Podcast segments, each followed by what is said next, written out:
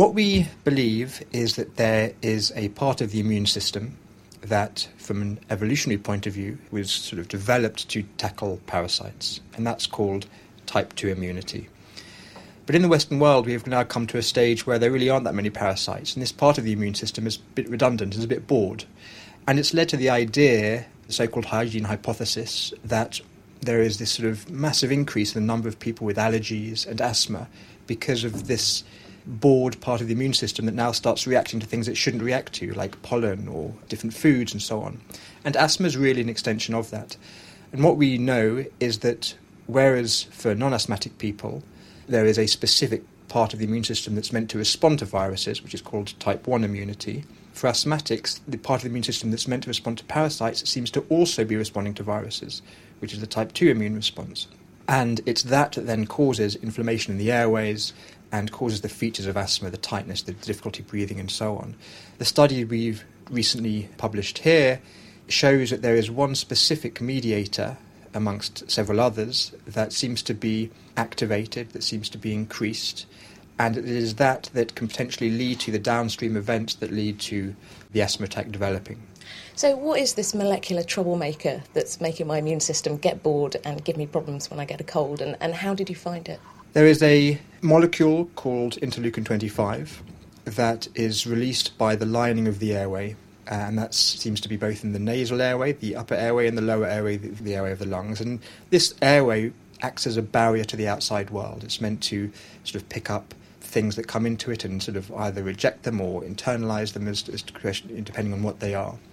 Now, when a virus comes into the airway, this inflammatory messenger, this chemical called interleukin 25, seems to be activated by virus in, in asthmatics. And this then triggers a whole series of other events to happen. It, it calls in cells that cause inflammation, it calls in other chemical mediators, other molecules that cause inflammation. It calls in all the other troublemakers, basically. Yes, so it's a signaller of inflammation, which shouldn't really happen with virus infections, but it does in, in, in many asthmatics. So you've done this study looking at cells in the lab. Is this definitely going to be the case in, say, my lungs or another asthmatic's lungs? Well, we've measured the responses, as you say, from cells from the lining of the airway in asthmatics and shown that to be different in the response to the lining of the cells from non asthmatic people. We've shown it in sort of an animal model in, in mice that the in a mouse model of asthma that the same responses occur and we've also measured this level this mediator in the lining fluid of asthmatics so we've known from both humans, whilst they have an exacerbation, while they have this infection, this rhinovirus infection, and we know from mouse models, and we know from sort of just taking cells and looking at them under the microscope, that this does occur in all three settings. So now that you know this is happening, what can we do about it? How can we help asthmatics and help avoid these hospitalisations and even these kind of very severe or fatal asthma attacks? We're still at quite an early stage in terms of understanding these processes once we identify potential targets like this interleukin 25, drug companies can then move forward with trying to develop an antibody, some kind of drug that can block the signaling by that chemical mediator. And if we're able to do that, potentially we then can block the downstream events that lead to the inflammation and this sort of exaggerated response to the common cold that asthmatics develop and return the response to more like a normal person where it really is limited to a runny nose and a sore throat.